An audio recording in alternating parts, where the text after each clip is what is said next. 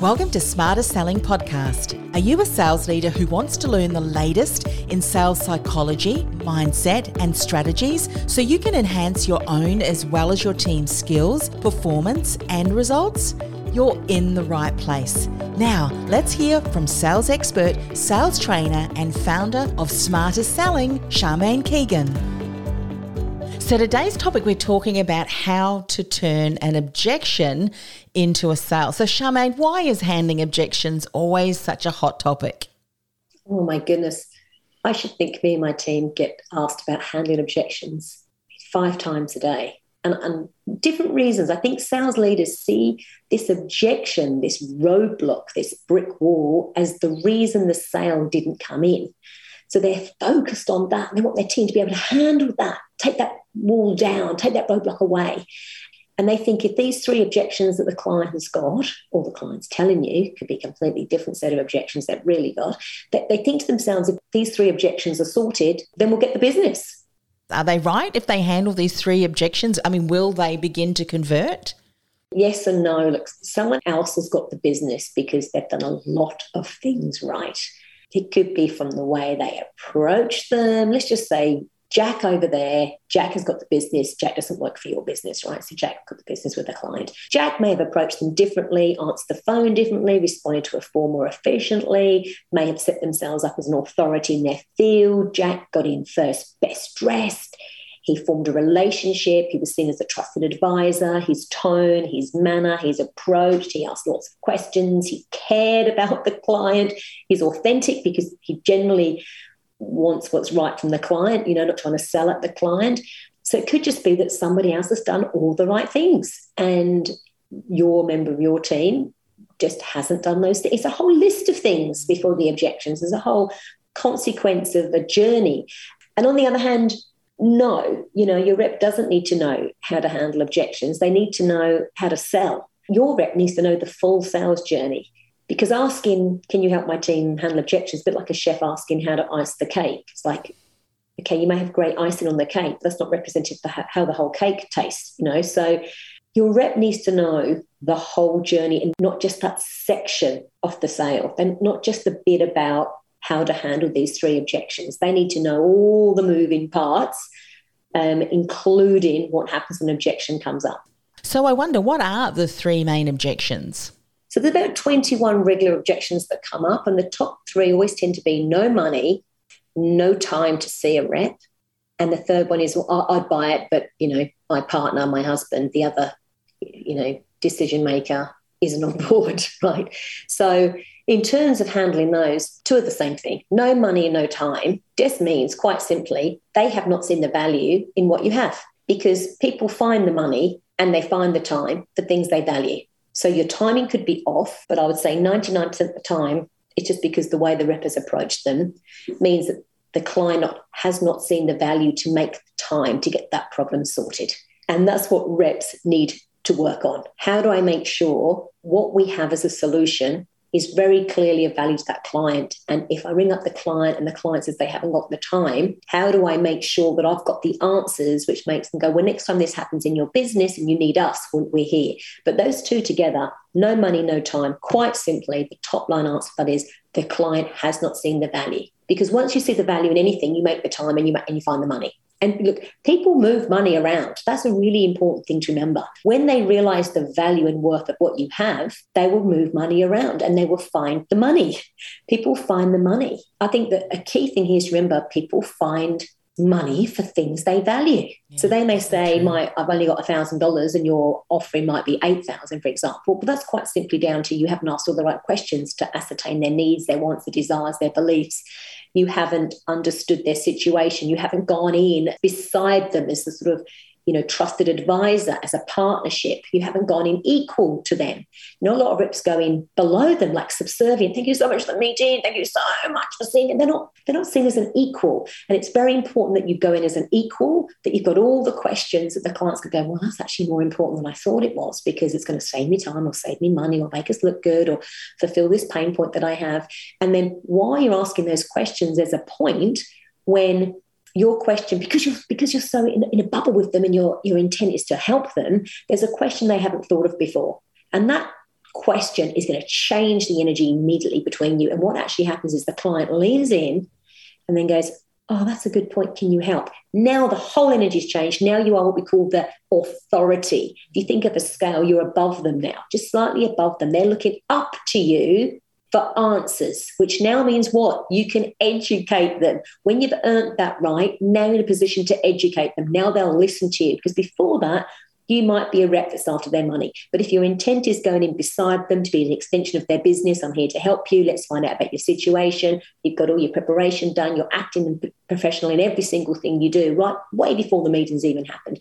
How you sent a calendar invite, how you sent an email beforehand, how you reached out with questions. Every single touch point you have has been intelligent and sophisticated, and they see you already as a professional. But there'll be something in that meeting where they think, wow, actually, this person knows their onions that can really help me. And then you're the authority. Then you can bring up those things they mentioned and others that you think they are going to mention as in objections, and you can educate them. And that's the key thing. Those two, money and looping back to that, money and time is just down to they can't see the value. And the third one, which is I would do, but my partner says no, is rubbish. You didn't form a relationship, you didn't know what they wanted, you would probably turning up and throwing up. You probably not treated that client any differently for the last 10 or the next 10. And they felt it. And some other rep has gone in and engaged better, done all the touch points better, been genuinely about them, not trying to sell at them. And they are bought in. So, because remember, a lot of reps are still in this old school, which is, I need to get through to the decision maker. And what's happening now is the website, it takes out the job of the rep, the first job of the rep which is form a relationship and realize that you're the place to go to. So by the time someone's engaged with you, often they've seen your website and they've done some research already. So the job of a rep has now evolved.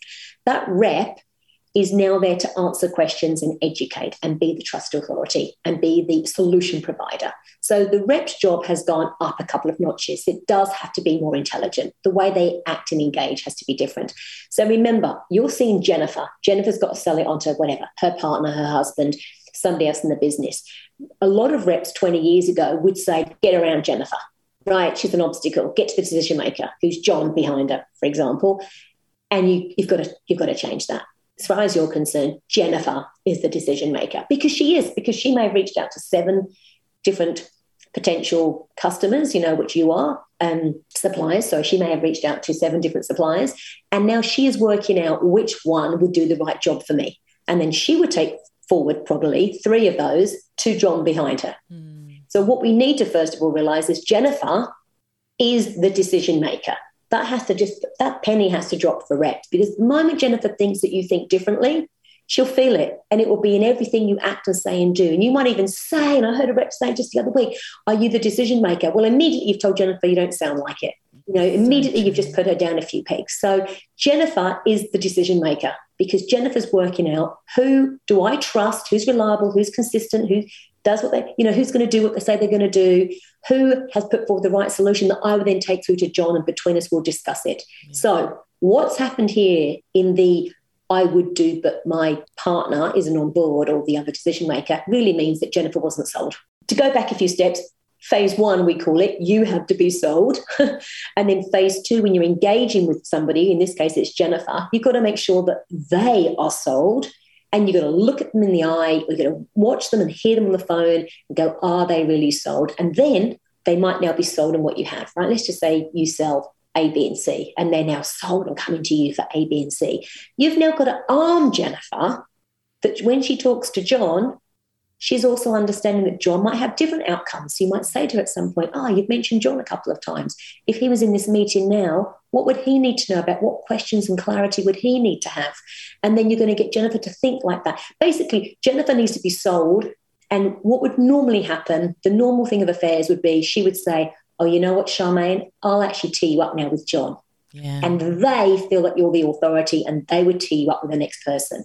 And if they don't, you can probably feel to yourself, she's not yet 100% sold, or she's acting sold, but does she really now know enough about my solution and how it's going to suit them to sell it internally? Because obviously, Jennifer's now like the ambassador of your business in her business.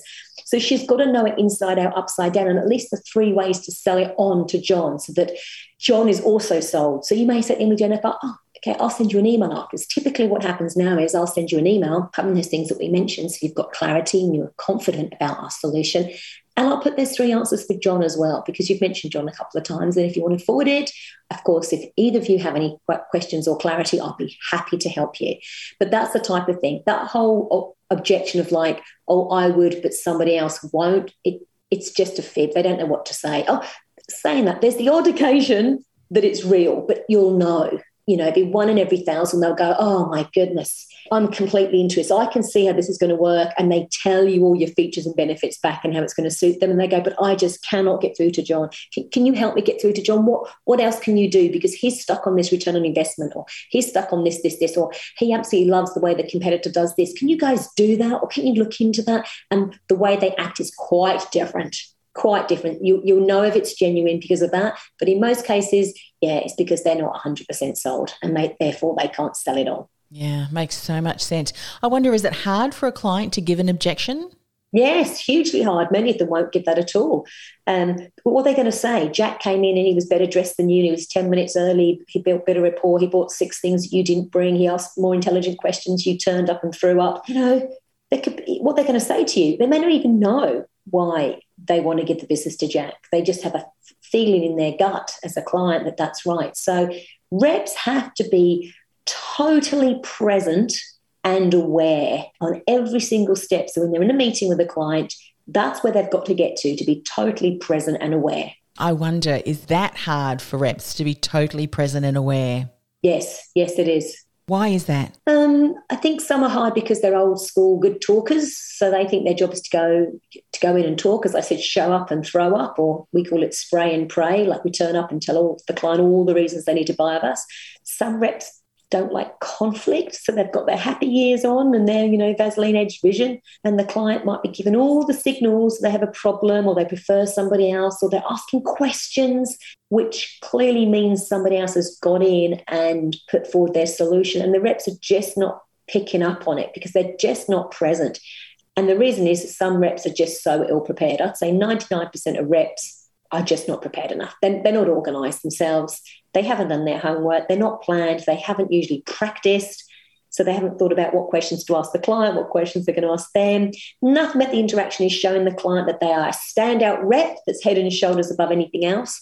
And of course, the problem with that is their mind, their their headspace is on their own presentation and what they're going to say. It is not present with the client and reading the signals. And that's the biggest problem. Yeah, so important. I love that you've shared that with us. So, in summary, what can a sales leader do to help their team with objections? That's a good one. I think the first thing they can do every single day is get the rep sold on what they're selling. You know, if the rep isn't sold, what's going to happen is they're going to talk at the client because they don't want the client to ask any questions. So, every day you have evidence you talk about good emails you've got in, someone who said to you, oh my goodness, we, took, you know, we took your thing last week and this is now what's happened to our business or this is what we've now achieved. So you need to be up to your eyeballs in evidence and you share those wins daily with your team so they understand, ah, I understand the value and worth of what I have to the client. So you've got to anchor them because in most cases, the reason objections come up is actually because the first objection's in the rep's head. They're not sold themselves. That's the first problem. Then the second thing, so you've got your evidence. The second thing is then making sure that the reps have brainstormed, really practiced all the different obstacles that come up. You may not even call them objections. You may just call them obstacles. And so you, you, you put them all down. You'd have a brainstorm with your team. I'd have it at least once a week. Write them all down. No one judges each other. These are the different roadblocks that may come up, have come up in the past, that may come up in the future. And then the first thing you do as a leader is say to a rep, why do you think that would come up?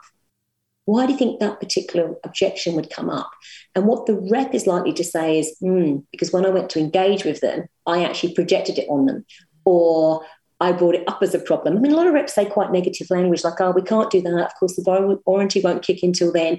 If you really listen to them, there's quite a lot of negative language. So bringing to the forefront of a rep's mind, why does the client think that that's a problem? Like, could we have emailed them beforehand answering that particular obstacle? Could we have sent them a link to something on LinkedIn? Like, what can we do to make sure we're prepared? Like, look at look at the CRM. Has it come up before with other people that work in that business? Is it an obvious? The thing is, is it an obvious obstacle, but your reps just going in and ignoring it, right? So the reps have to realize they have to embrace all these obstacles. It's part of life. There's never going to be a case where it's smooth sailing.